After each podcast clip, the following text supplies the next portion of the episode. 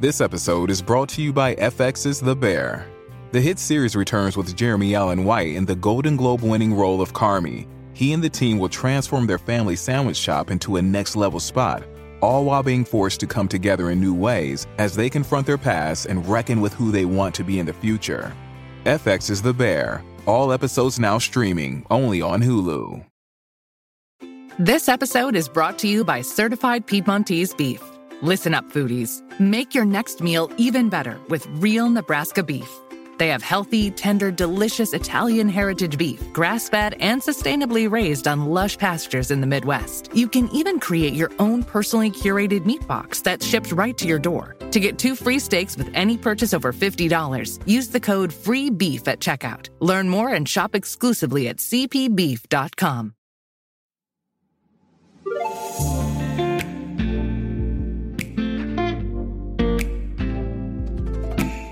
Hello and welcome to One for the Road with me, Sober Dave. I'm going to be talking to some incredible guests over the next few weeks, all of whom have made the decision to look at their relationship with alcohol and take steps towards a positive change. My guests are all at different points in their journey, but all have powerful and uplifting stories to share. And that's why I hope you find each episode a valuable source of inspiration and insight.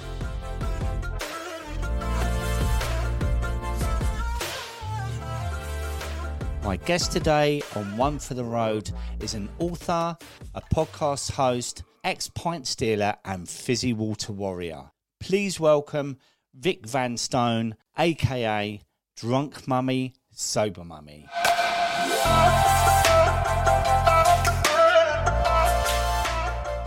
So, welcome, Vic, all the way from Australia. I've got up quite early this morning to um, have you on my show, One for the Road. And I will have to say that um, bird song is absolutely beautiful this time of day, but there's a particular bird in the trees that I'm nervous about because it's very loud. And uh, yeah, don't it worry. Made, yeah, it's made an appearance before on uh, my podcast with my wife, Em, where it it just pops up every now and again and goes rah, rah, rah. So don't uh, worry, Dave. You're talking to me in Australia. There's all sorts of creepy crawlies and birds and snakes all creeping around. So if you hear something this end, it will be some weird animal. So how are you? Are you right? Yeah, I'm great. How are you? Yeah, I'm good, thank you. Thank you for getting up so early. No, no, I'm up. I'm, you know, when you don't drink, you um, you're yeah. quite awake early anyway. You like to see the day in. So yeah, I thought we could get straight in actually, and I, I like to go straight back to the childhood and and what it was like for you growing up. And you grew up in the UK, didn't you? Yeah, I'm from Reading originally. I'm from a little village outside Reading. Um, I grew up, you know, in a family where I felt very loved, where I was the youngest of four kids yeah, in a little sleepy village. And one of the things that I always wanted to be involved in from a very, very young age was drinking. So it was kind of, I was born to drink, I feel like. I never really had a choice. Um, I was born into a family who were huge partiers, you know, the life and soul of the party, a very frivolous style of drinking that was never you know, for commiserating, it was always a celebratory type of drinking. So it wasn't something that I considered not doing at any point in my life, and well, until recently. So yeah, I grew up and I had I always wanted to join in the party. That was my aim. I started very, very young, sort of stealing wines out of the garage, bottles of wine, and then stealing beers and whatever I could get my hands on and necking it down the rec, like the little recreation ground down the road. And I was always the instigator, Dave. Do you know what I mean? I was always the one with the bottle of wine, the packet of fags, like trying to get all my spotty little mates to have a swig. I loved drinking because it made me feel like part of my family. Um, it's a terrible thing to say, but I felt accepted in most ways in my family. But I felt like if I didn't drink, then therefore I might be rejected in some way. Because we weren't problem drinkers, I guess, it wasn't considered a type of drinking to be toxic. So, you know, growing up in the 80s and 90s, I was surrounded by alcohol most of the time. It was piled up in the garage, or we were going over to France in the car with the exhaust dragging along the road on the way back, you know, because we'd filled the car up. And it was very boozy lifestyle. But as I said, I never ever felt unloved. My parents are amazing. You know, they're the hosts with the most, and they, you know, my mum can whip up a party at the drop of a hat. And I was always wanting to be like her. There was always these amazing sort of glamazon looking women wandering around the house with a you know bottle of Babycham or my dad's mates all standing watching the football and with a glass of whiskey with ice kind of clinking around in the glass it was all very romantic to me i never saw the dark side i mean I was probably tucked up in bed with my Mr. Men books by the time people were puking into the punch bowl. So I never saw the dark side of it, Dave. It's interesting what you say there, you know, like that you you felt like you was born to drink there because you say you never saw the dark side, but it does seem quite romanticized. Uh, and it never seemed toxic as well because you probably didn't know what that meant at that age. And your parents were laughing, and it, it was all a big fun party thing. And it, yeah, and it just goes to show that when you're young and you grow up around alcohol, how that can influence your impression of it? Yeah, they're my peers. They're the people I looked up to. They're the people I was learning from. And they didn't know that. Of course, I don't think my parents would have had a sip of alcohol in front of me if they ever thought I was going to abuse it in any way. So I have no blame there. It was always, I think it's always personal choice. It was just that I wanted to join in. It was going to be my way of, of having an identity growing up. So, of course, that's what I did. And that just continued throughout my teenage years. You know, I was passed out in a farmer's field in a cider coma for most of my teens. It made me feel confident with boys. I mean, I remember all the other girls were like snogging boys behind the bike sheds. And I just didn't feel ready for any of that. I just didn't feel, you know, that I was I wanted that side of things at that age, like sort of 13 and 14. But of course, when I had a couple of beers, I became, you know, accessible to boys. I could chat with them and I could I could snog them behind the bike sheds. So it started i started to use alcohol i guess in my teens as a way of me fitting in which is a pattern i copied throughout my life i wanted people to like me i was a real people pleaser so that was how i was going to do it was to to be the one who always had the drink and actually who always had the drugs later on in life. You know, I was the party girl. I was thinking about that term party girl actually. I wonder whether party girl is actually just an addict with backstage passes. I think that's a a party girl, I used to think of a sort of frivolous thing, oh yeah, I'm just a party girl. But actually, maybe party girl isn't the best label because it just means it's someone who's probably completely off their head a lot of the time and getting away with it and not getting help, which which is what I did. So it just went on and on. I moved to Brighton. I went to uni. I was there for a couple of months, and you know, I I just learned how to down a pint of Snakebite and black quicker than anybody else. I'm your classic, you know, classic binge drinker that never looked outside of the bubble. But a few few things happened throughout my life, Dave. There was a few instances. I mean, I've had wake up calls throughout my life that I chose to ignore because I couldn't identify with me if I wasn't a huge binge drinker there was a little thing that happened at school when I was 14. I had two best friends, and one day I came back from holiday and they decided that they didn't like me anymore. It sounds really minor, but I think trauma is relative. And for me at the time, that situation totally broke my heart. So I ended up being the popular girl at school, you know, the one that was always like the class joker, to being sat on my own in the canteen at lunchtime feeling very sorry for myself. And I just remember my bus journeys to school at that age. I just didn't want to go. I had to go and finish my GCSEs, but I was extremely um, sad because I felt very, very alone. And of course, the only way I've ever dealt with emotions is to drink. So, all of these little things that happened through my life, I mean, I say little, but for me, that was huge.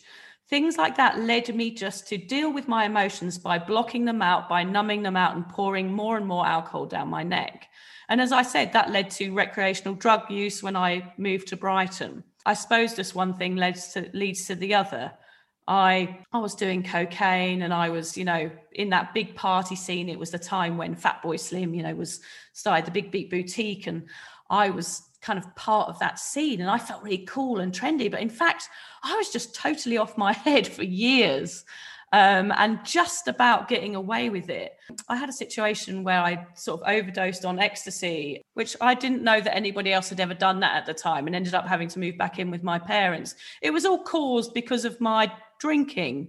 When I drank, I sort of lost control of my inhibitions. Therefore, I was kind of doing whatever was handed to me. I had no self control and I didn't really care about myself. Obviously, I can see that now in hindsight. And it's sad to look back at that girl because she was really, really off the rails. But there was no self care there, Dave. It was quite frightening. Yeah, it sounds a lot like me, actually. Um, I was incredibly insecure when I was growing up in myself. You know, my mum and dad gave me a great upbringing, but they weren't good at expressing love. So eh, they would never say to me, Oh, I'm really proud of you. I love you, Dave. Come here, give me a hug. But they would be very practical and make me safe that way. And then um, we moved area when I was 13, and that was quite um, really, really unsettling for me, you know. Uh, so I had to start my new secondary school in the second year, and it was quite a rough school. And I remember I was a bit green behind the gills, you know. And I walked into this class, and there's all these big old lumps in there staring at me. And um, I remember there was a time I was at home, and there was a knock on the door, and there were three of them saying, "Is Dave coming out? Is Dave?" You know, and I was petrified. I was almost hiding behind a sofa. But then things changed at home, I decided maybe that's what I needed to do. And they, of course, were up the shops drinking cider and whatever. So I started one, and that gave me incredible confidence. Then, and then, as you said earlier, you felt like you you, you were accepted and you fitted in. And that's what that gave to me. And then I become one of the gang. Mm-hmm. And of course, smoking, drinking, staying out till two in the morning, going to school hungover, you know, and it was but I felt accepted, so I could really relate to what you said then. Yeah, it's funny you talking about those little transitions, those tiny little things that build up. You know, you moving and and all these tiny things that feel quite insignificant at the time. They just kind of make that little hole in your heart sort of open up a little bit more, don't they? I mean, that was the same for me. I went to a really posh private school for a while, just for a couple of years. I really didn't fit in there. I had to wear a straw boater and they measured the length of my skirt and I had to fall over like a proper lady. I mean, it just wasn't my cup of tea at all. And then I went to a really rough comprehensive where I was pretty much the only girl in my year that wasn't up the duff. So it's like completely two different worlds. And I did exactly the same thing. I mean, I started swearing more, I tried to be a bit more street and I started drinking more.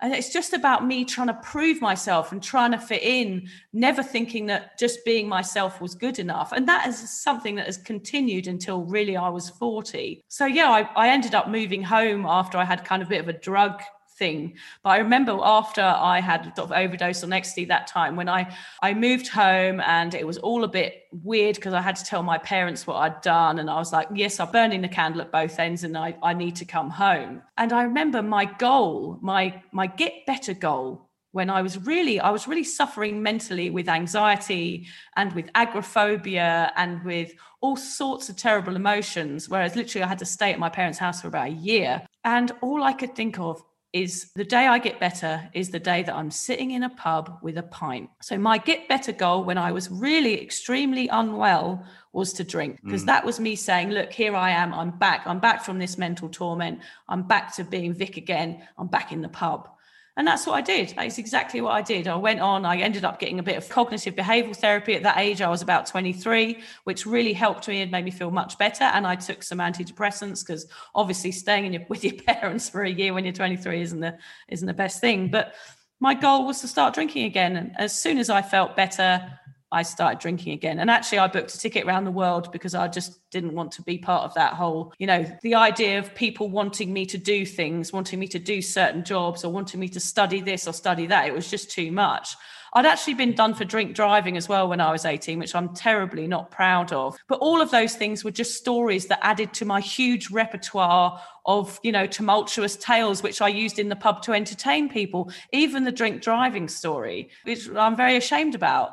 You know, everything was part of this persona that I was creating for myself. And that kind of led to a, another wake up call when I was living in Thailand was on the Millennium Night. I got really, really drunk with all of my friends. I can't really remember anything after midnight, but the last thing I remember on that night was picking up a firework and lighting it and blowing my finger off. You can see, Dave, my little stumpy finger. So, you know, all of these things were happening, but I was really choosing to ignore them. They were big things. They weren't tiny little things of me tripping over and cutting my chin or something, which did happen every Friday night after failed swan dives. But I chose to ignore everything because I could not identify anybody beyond alcohol. Scary, really. Let's go back a bit. So, when you said you booked around a world ticket, when you did that, did you think, right, I'm going to have a year out now? And did you think, you know, I can have a year on the lash without a lot of responsibility, yeah. really? Yeah, well, pretty much. I know I wasn't the sort of person who was going to just go into a career. I didn't really know what I wanted to do. And there's a lot of pressure around that age. Around that, you know, I'd failed at university. I'd had to leave. Actually, that's a funny story. I, I was at a party and a girl came up to me that I'd never met before and said, Oh, I said, Oh, hello, I'm Vic. She went, Oh, yeah, I know you you're Vic that it gets really drunk and takes loads of drugs, aren't you? Oh, so I'd only been there about three months and I'd created a reputation for myself. And I left university the next day, yeah, and I went traveling. And traveling for me, it was just like saying goodbye to everybody, goodbye to responsibility. I can do this on my own and go and have a laugh and have no one on my back. And I don't have to deal with any of these problems.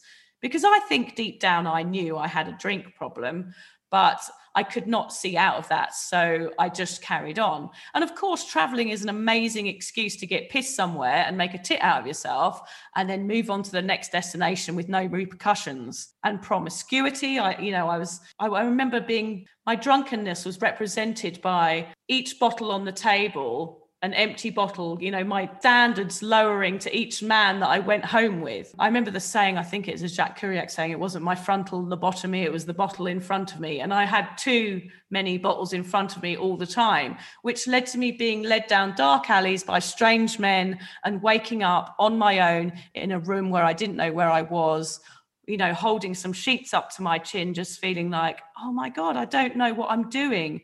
And why is there this man here that I don't know? And why am I doing this to myself? I mean, it breaks my heart now to think about it, Dave, how much risk I put myself in. It's frightening. There's so many situations where I could have been raped or killed. It was crazy. It was it was just crazy behavior, but it was the alcohol that was causing it. It wasn't I didn't feel like it was me. I couldn't take responsibility for it, but I didn't know know else another way of interacting with people. Yeah, it's scary. I mean, to have an overdose on ecstasy, to waking up in a stranger's bed in a foreign country, and people listening who've got a uh, problem with alcohol or drugs, they know that you lose all sort of reality, don't you? You just go with the wind. And but for a woman in a different country to do that, and almost the next day, I wouldn't say you brag about it, but you laugh it off, don't you? Because deep down you kind of know what yeah. the truth is but you and then the next night you do the same it's almost like a real self-sabotage isn't it of your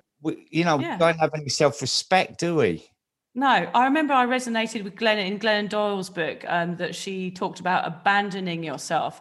I mean, that is exactly what I was doing. It was like I'd left my soul in the hotel room and then I'd go out. And then there was this, this completely different person that was this wild, free spirit, which is, I guess, how I describe myself.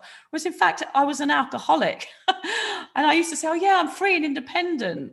But actually, no, it, I'm going out, I'm being free and independent because I have a problem with alcohol and I'm trying to I'm trying to blend it into the culture that I'm you know surrounding myself in. It was all about environments. I always blamed environments and culture and this and that because I put myself in places where my drinking went unnoticed. I surrounded myself with people who were doing the same thing and I could get the party started wherever I was. I mean all I needed was a bottle of Jack Daniels and some fairy lights and I could make a party on a pile of mud. It didn't make any difference. So I was always creating these environments around me. It was like a safety net. So no one could literally pull me up and say, You've got a drink problem, you need to sort it out.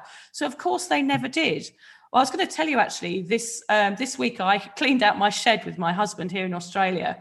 And I found a diary from 2007, which exact is this exactly the time we're talking about now. And I just flipped open a page and I've written it down here, what it says. I wanted to read it to you. So this is 2007 when my drinking was very, very frivolous. I, I was questioning it every time I was hungover, but I was just continuing the pattern. So this is the 11th of February 2007. That is my 30th birthday. It says, I believe I have a chemical imbalance in my brain and the scale gets tipped every time I drink. I want to go to AA. I hate myself for not being able to stop. The penalties in my body are too much. I just want to drink normally. Every effect is negative. And then it says in big letters, stop people pleasing. And it goes on and on. And I was really surprised by this diary because I thought these wake up calls, I didn't really think I was suffering until I had the children later on. But i look at these diaries, I couldn't, I couldn't actually believe it. This struggle has been going on for years and years and years, and I've chosen to ignore it because I was almost embarrassed of being sort of excommunicated from my family or or told that I was boring because obviously I thought sober people were the most boring people in the world. And then there's a note next to this diary entry, which I was so shocked by because I didn't know that I was interested in sobriety. But it says, Note, Concentrate on the sober me. Do not rely on the drink to have fun. And that's 2007. So it just shows you there is a struggle there that you laugh over in public, but the private struggle is real. And I never ever told a soul. Yeah, I, I, often say as well that you know, it um, for many, including myself, it was like I felt like I was on a desert island, but I put myself on that island. You know what I mean? Because I couldn't face it myself. I knew there was a struggle. I knew there was a problem. I think a lot of us who drink are people pleasers, and that comes from a deep insecurity on my part. And I, I think once you start to write things down like that, or or sometimes look in the mirror, I've I've talked to myself before and said, "What are you doing?" You know, yeah you wear wear the outfit of the big funny man. Me, that mm. is you. Um, you know, I've worn you, that outfit before. Yeah, you walk into the pub and everyone, you know, a lot of people now know that I was nicknamed Glugs because I could drink really, really quickly. And yeah, be, and I was the I was the gulper, Dave. Gulper, yeah. that was me, yeah. the gulper. All right, the gulper's here. Well, yeah, I mean, I can relate to that because, like, um, my it used to be turmoil for my wife when I would pour a glass of wine because I would get the biggest glass and it would go, go, go, go, go, go, go, and then I would just drink it down in about two minutes and then go, go, go, go. and it used to drive her mad. And now I don't drink. I can understand why. Yeah. I mean, it wasn't. Uh, I was never fond of a good vintage. It was never. I was never a sort of sommelier in that sense. I was drinking to get pissed. I wasn't drinking because I liked the taste, or you know, I had that feeling of yeah, I'd, I would get excited about a drink, but that was kind of in my head. I I just wanted to to, to know that I had a drink near me that I could that I could consume as quickly as possible to get the feeling. It was never about the taste or the, you know, the vintage. It's really confusing at that age because you want to still be part of this, you know, your social life and what everybody else is doing around you. But I was always the drunkest person in the room without fail. I was always the one falling over, dribbling at the bar, looking like a complete mess. But it took me a long time to realize that. I mean, I, am writing about the struggle, obviously, but I, I never reached out. I never said, look, I need help. I think the only time I ever reached out was someone was kind of picking me up out of a gutter. So I just couldn't see it. So hard. So, what changed for you then? You know, at what part of your drinking did things change? So when I was 34, I'd I'd actually met someone, um, an old friend from uni, from my crazy days at uni, and he was the first person. My husband John, he was the first person who liked me for me. I had never experienced that before. I thought people liked me because I was funny and because I was a good drinker and a good partier and all of these other things.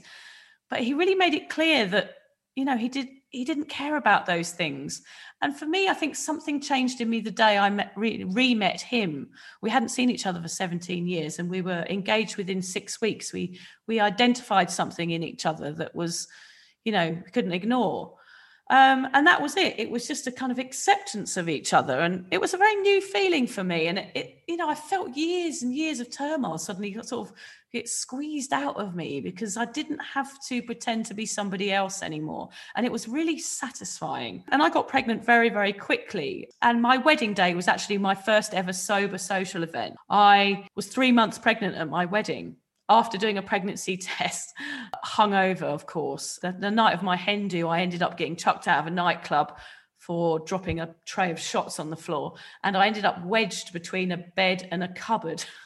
like a doorstop for about five hours because I couldn't move. Anyway, I was wasted. Woke up the next day, did a pregnancy test. So I was pregnant when I, you know, and drinking, which I didn't know about. But I stopped straight away as soon as I saw those two blue lines appear on that test. That was it for me. And that just shows this sort of drinking, you know, even though I was struggling, like in that diary entry, I could just stop. I could stop. And that was really fascinating for me. I was like, right, I've got a life growing inside me. So therefore, I need to sort my shit out. And I did. I sorted it out. But I think an inkling of me knew that as soon as that baby had popped out, I was going back on the Raz my plan was always to be this rock star mum. I never thought I was going to be the sort of mum that was sort of excreting blissfuls in time for snack time and having paleo snacks on demand. I knew I wasn't going to be that, but my plan was to be this rock star traveling mum that was going to stuff a baby in a sling, be booking a ticket around the world and be having a beer in one hand and a packet of wet wipes in the other. There was no consideration. I never ever considered stopping drinking forever after I had children. So the party continued. And, you know, the gaps between my drinking got a bit longer, but they sort of accentuated my indulgence, Dave. So, like, the build up was huge. So, six weeks after my son was born, you know, I'm at home. I've gone from being a party girl to being a stay at home mum. And that transition for me was really, really hard. Yeah. I mean, I, I've heard many people say that their drinking's ramped up when they have children because of the stress, because you're not socializing anymore. Uh, and, you know, that encourages the, the wine o'clock. And we've certainly witnessed that since we've been in lockdown as well. You know, I'm getting more and more inquiries saying, you know, my drinking started at one o'clock and um, as we both know, um, when you start drinking at home, certainly for me, that's when my drinking really, really changed. It, stopped being social to becoming quite isolated as well. Yeah, I, I was never an at home drinker. I was always a drinker because I was hiding it amongst the crowd. It was sort of absorbed into the crowd and diluted by the people around me. So therefore, I never stuck out like a sore thumb. I just stuck out as somebody who was a sort of good time girl. And it's crazy that mummy wine culture and everything.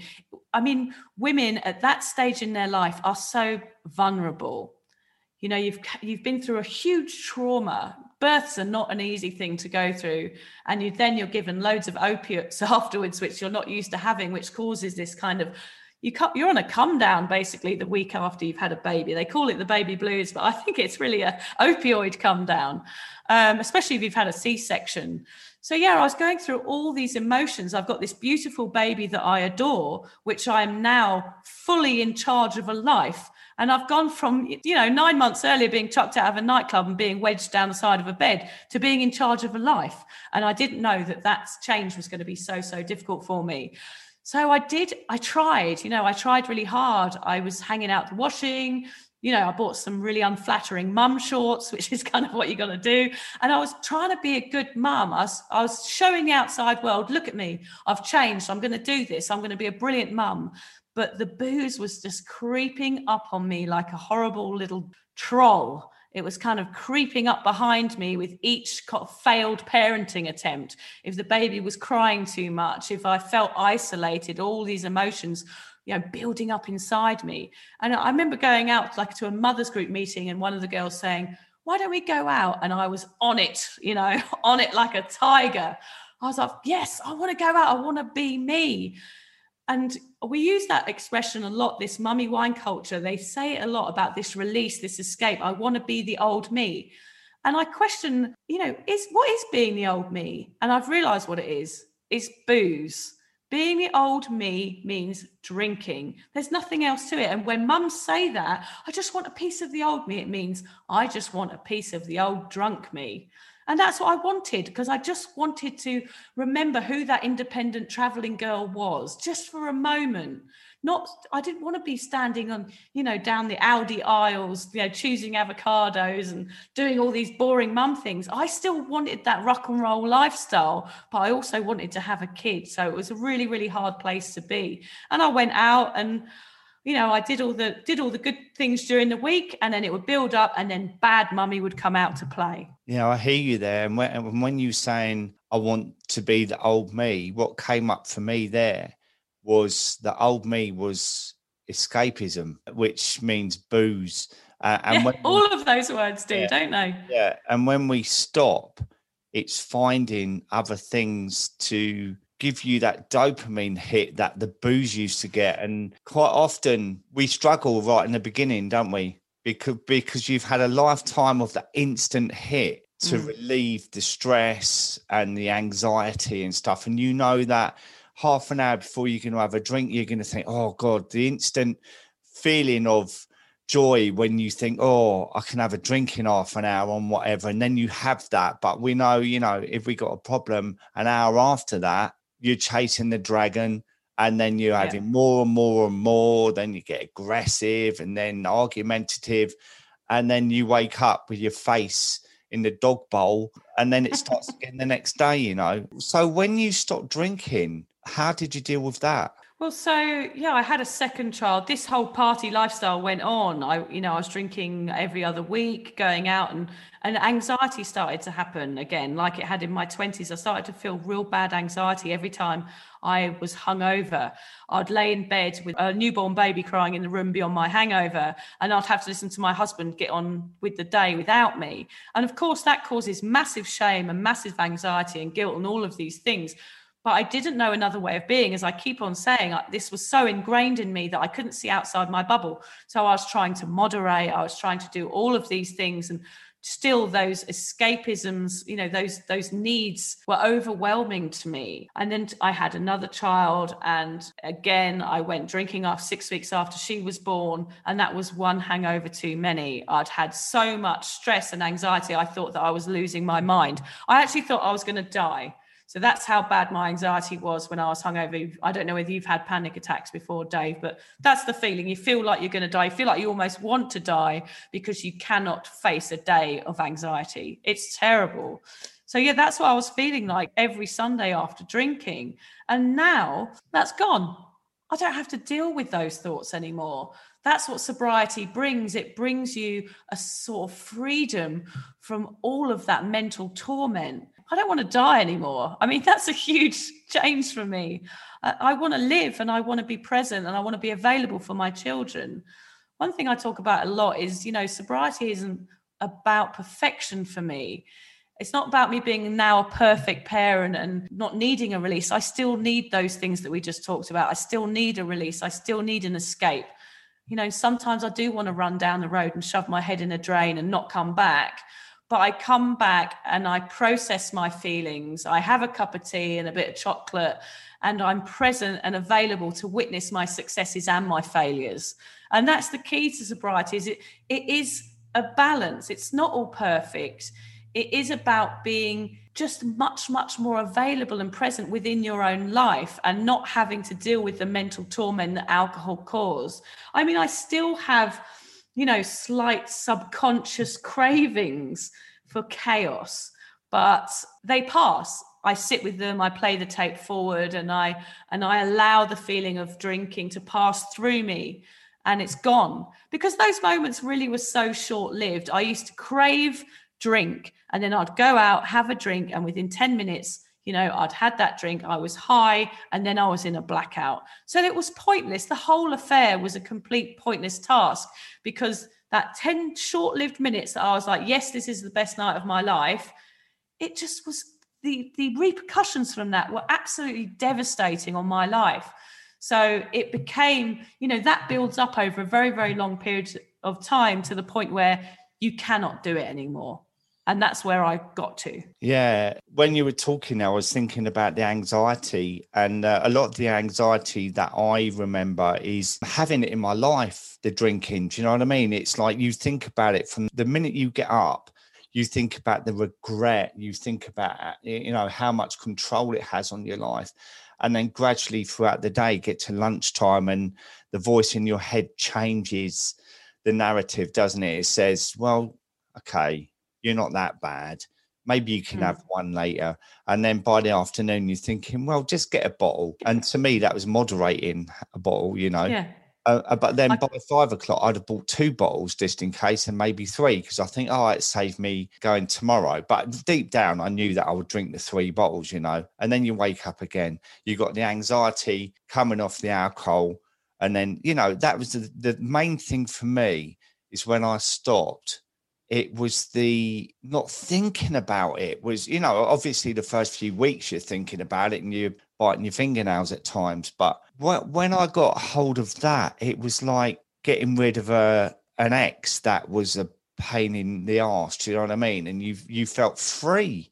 The freedom mm. that comes with not drinking is incredible. It is just like a toxic relationship. I mean it's like being in an abusive relationship, I guess, with a, with a partner, it's like you keep allowing this thing to batter you and to to bring you down and to make you feel terrible about yourself, and then you end up sort of walking over yourself and putting yourself in those situations because you feel so down so therefore you drink through it. I mean after those you know promiscuous nights i had when i was traveling i continued that pattern because each little thing I did to myself chipped away at myself, you know, chipped away at my at my heart, I guess. You know, it chipped away at my soul. So the worse I felt about myself, the more I did these things. It was like a sort of self-inflicted woe on repeat. It never ever stopped. And the worse I felt, the more I did it. So it's hard to see out of that when you're in it. But what I found was, you know, I spent a lot of years trying to blame situational things, trying to, you know, go, yes, it's this, I drink when I go to this pub, so I mustn't go there, or these situations cause me to drink more. But what I realized was like, I actually reached out and got therapy after I had my second child because I realized after that hangover and having two kids in the house, I just thought, I cannot do this anymore. I want to be a better mum because I was being a bit of a shit parent and my husband was left in a lurch every Sunday. So I reached out and I got help. And one of the early things I realized was, first of all, I identified the fact that I sit on that spectrum and I, I do have a problem with alcohol because that identifying that is obviously the, one of the first steps you have to do and say, this is a problem. No matter how big or small, I might not be passed out in a dumpster with a bottle of Jack Daniels. I probably have a few times, but I definitely have a problem with alcohol. Then the second thing was that I learned to take responsibility for my problem. I learnt that it was always my hand reaching out for the drink. It was my hand waving a 10 quid note at the barman. It was me grabbing that bottle of Chardonnay and filling up my glass. This was my responsibility. I could have spent my whole life blaming others, but that is futile. It had to come back to me because then if you take that responsibility, it means that you can then make the changes. Well, do you know what, Vic? If I was drinking now, after what you've just said there, yeah, that would really encourage me to not drink. You know that that's brilliant, and it is all about owning it. And then yeah, own it. Yeah, owning it. And and do you know what? You, you talk about you know the occasional time. Um, I said to my wife last night that the Euros have started last night, and I did have a bit of FOMO. And I'm two and a half years sober now, and I thought, do you know what? That would give me the opportunity of a month on the lash, right? Going to various pubs, and that would mean I wouldn't care if I was on my own or not. I would wander in and out of the pubs, looking at the footy results, not actually watching any of it or knowing who scored or waking up in the morning no not knowing what the score was at the end of the game. Yeah. And yeah, I had a brief bit of FOMO, but then I, I did what you do and what I, I, say to people is to wind it forward. And it yeah. went. And, and it, I suppose my point is that it never goes away. You know it's it's always in your life but it's what you do with it. And it's by taking control of that voice in your head that tells you things oh god wouldn't it be good to watch the footy with a beer in your hand and that is absolutely ridiculous yeah. well know? no because you're looking you're looking for that short term high again aren't you which is you're never going to succeed at because moderation is a total myth for me as it probably is for you that little pixie that was telling me to drink on my shoulder he won every time but it's funny because like you and i i guess we sort of thought we were condemned to being binge drinkers all our lives. Um, I guess I kind of accepted my fate. You know, you can see from that diary, I had accepted my fate, even though I was trying. I didn't think I was capable of change but it's incredible. I listened to your William Porter interview and he talked about neuroplasticity and changing the brain. I totally believe in that. I, it was I didn't think I was capable of, evolving as a human being. And that's something that's really surprised me in sobriety. You know, it is hard at first and you do feel like there's a a light shining on you and everything feels raw and real and you have to deal with emotions instead of block them out but you are capable of change. And that is a really incredible feeling because that that opens up the whole world to you can just do whatever you want. And you're a perfect example of that like the changes that you've made since giving up drinking. It's incredible because you revert into that person you were always meant to be your authentic self. And that's been the biggest journey I, I, didn't even know that was going to happen. I don't know about you but like i didn't know i thought i was just going to stop drinking. I thought that would be it and i'll stay the same but that's not what's happened at all. I've completely changed. Like i'm still me i'm still a dickhead sometimes and i still shout at my children and uh, an idiot but like i think i'm capable of so much more. The cogs in my brain are working. I, I write i go to boxing and i do pottery and i do all this fun stuff I've got so much time now.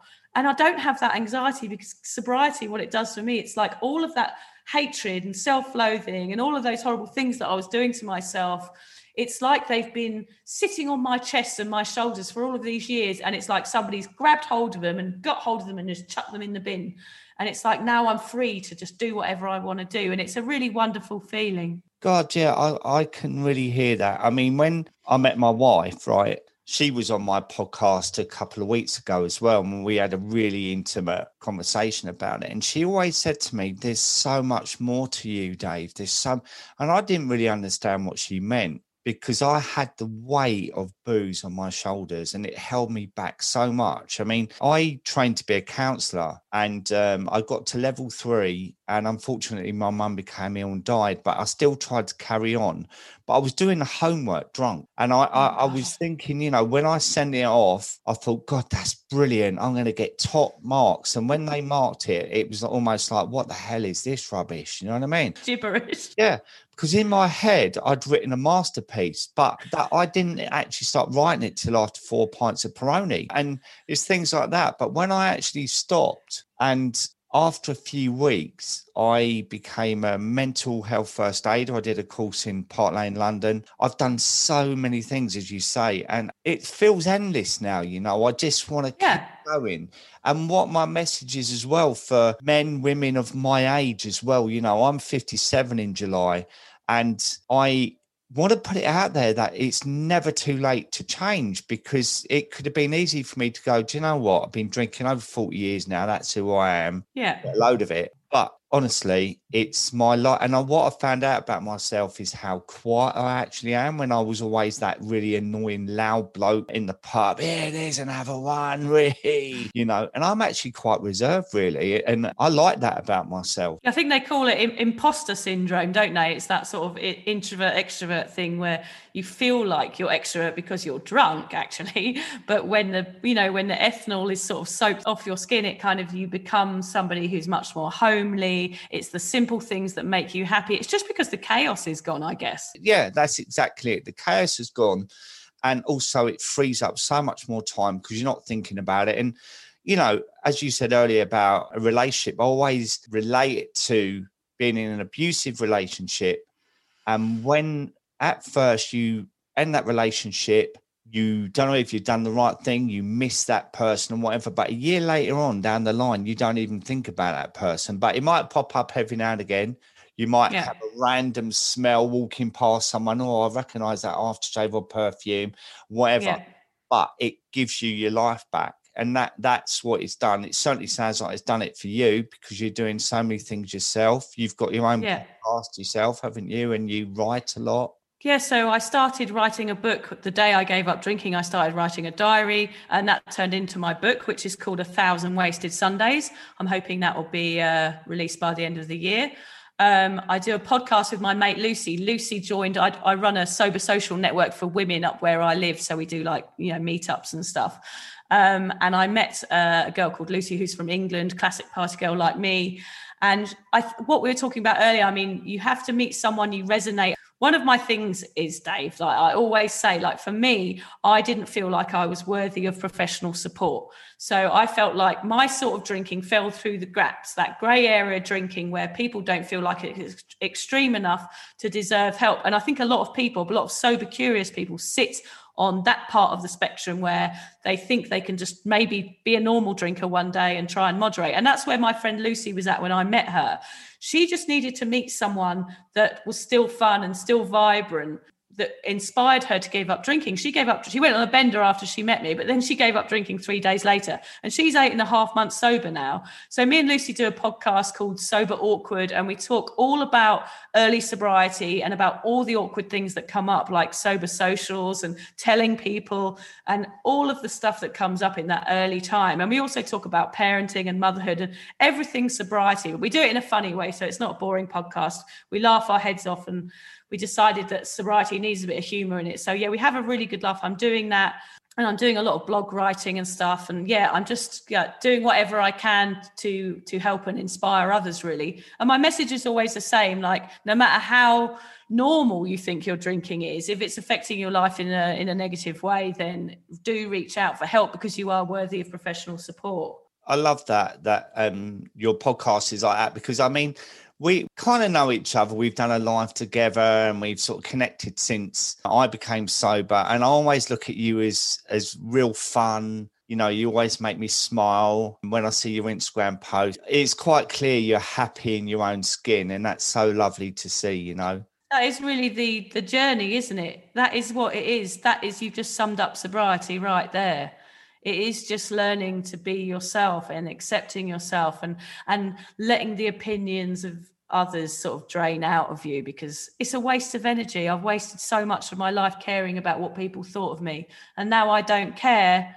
Yeah. it's just like a you know huge relief. You said it in the beginning about i was always a people pleaser and now you're happy in your own skin.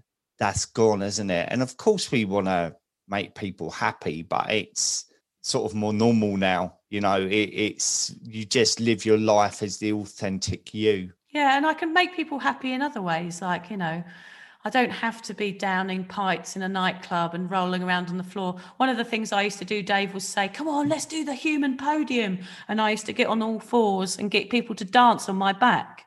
And I'd wake up on a Sunday morning with footprints all over me. I mean, you can't it's like what was i doing so things like that i don't do the human podium anymore i'm pleased to tell you well by the sounds of what you've told me you you're very lucky to be here albeit um, with half a finger missing. Yeah, um, at least it's not my head that got blown off. I mean, that could have happened as well. I mean, it taught you resilience. I know that, and uh, I'm so grateful that you joined me today. And you know what? Your podcast is now rounding off my season one. There's been eight amazing guests, including yourself, and I've really enjoyed it. And the ironic thing is that it was only probably four months ago that my wife came out the bathroom and she said to me, Oh, I'm think I might do a podcast. And I said, I'd do one as well then.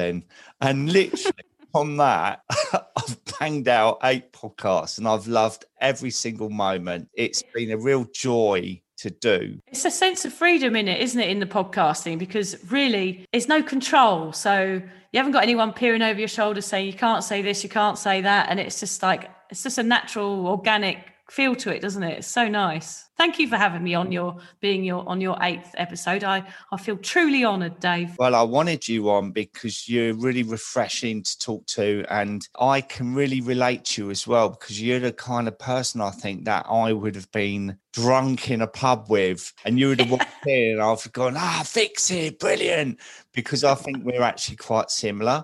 But so I similar relate to you in your sobriety as well. I just wanted to ask you a question, Dave, if that's all right. How do you feel about um, when people say to you, "What sort of drinker are you?" Like, uh, are you a grey area? Are you fed up of explaining yourself now? Because I'm getting a bit fed up of explaining where I sit on this spectrum and all that thing. I, I was just wondering what you say. Well, I was never a grey area drinker. I, I would drink every single day to oblivion for for years and years and I'm just honest about that. I tell him that, and I just say it, it, I realised that it no longer served me on many, many levels, and I had to give up. Otherwise, I'll be dead by now. And I'm, I'm just, I don't, I don't dilly dally around it. Yeah. I honestly don't think I would be here. I think my health was so bad when I gave up. The doctor said my blood pressure was critically, you know, I could have had a heart attack at any moment. Yeah, right. Uh, My weight was really ridiculously high. And I, I just tell him that I can never drink again because uh, I was never a take or leave it drinker. Yeah, you can't argue with that, I guess. You can't argue with someone saying like, "Well, I felt like drinking was going to cause me to die." Maybe I need to say that. No, I That do, will- I do because Yeah. that's how it was. I, don't- yeah, I, I'm not ashamed of the fact that um, I drank to the extent I did now. You know, when, Yeah. when I explain it now, I was ashamed then because i you know, I didn't want people to know the extent of it. You know, hiding wine in the bedroom. You know, there's times now I, I might clear a drawer out and there's little miniatures in the sock drawer or, or somewhere, you know, and, and it's like, oh my God. Um, And I look at pictures of when I was drinking and I, I look in my eyes and, and I just want to hug that man because I feel Mm. so upset for that man, you know, because of the Yeah. inner turmoil that I was going through. And so I never ever beat around the bush when I talk about the extent of my drinking because in a way I want to inspire others to relate to that and think, "Do you know what? That's how I feel, but I've never been able to relate it to anyone. And yeah. It's sad. It's yeah. yeah, if that conversation can maybe get someone else thinking about their own drinking, then that's a start, isn't it? Yeah, definitely. It's just about being honest, I guess, isn't it? Just being honest, and people can't argue with honesty, can they? Well, I, I felt like then I was on your podcast. Yeah, sorry, I just was interested to know. I'm just a bit nosy. Well, look, it's been absolutely amazing seeing you. Thank you so much for joining me on my podcast today. And uh, Thank you, Dave. let's chat soon. Yeah, take care, mate. All right. Thank you ever so much, Vic. Thanks, Dave. Bye.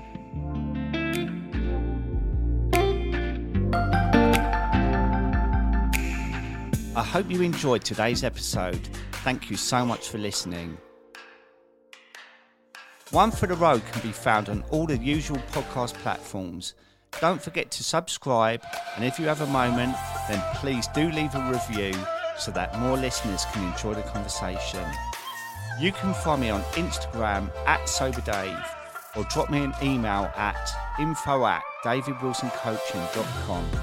I'd love to hear from you. Until next time, have a great week and take care.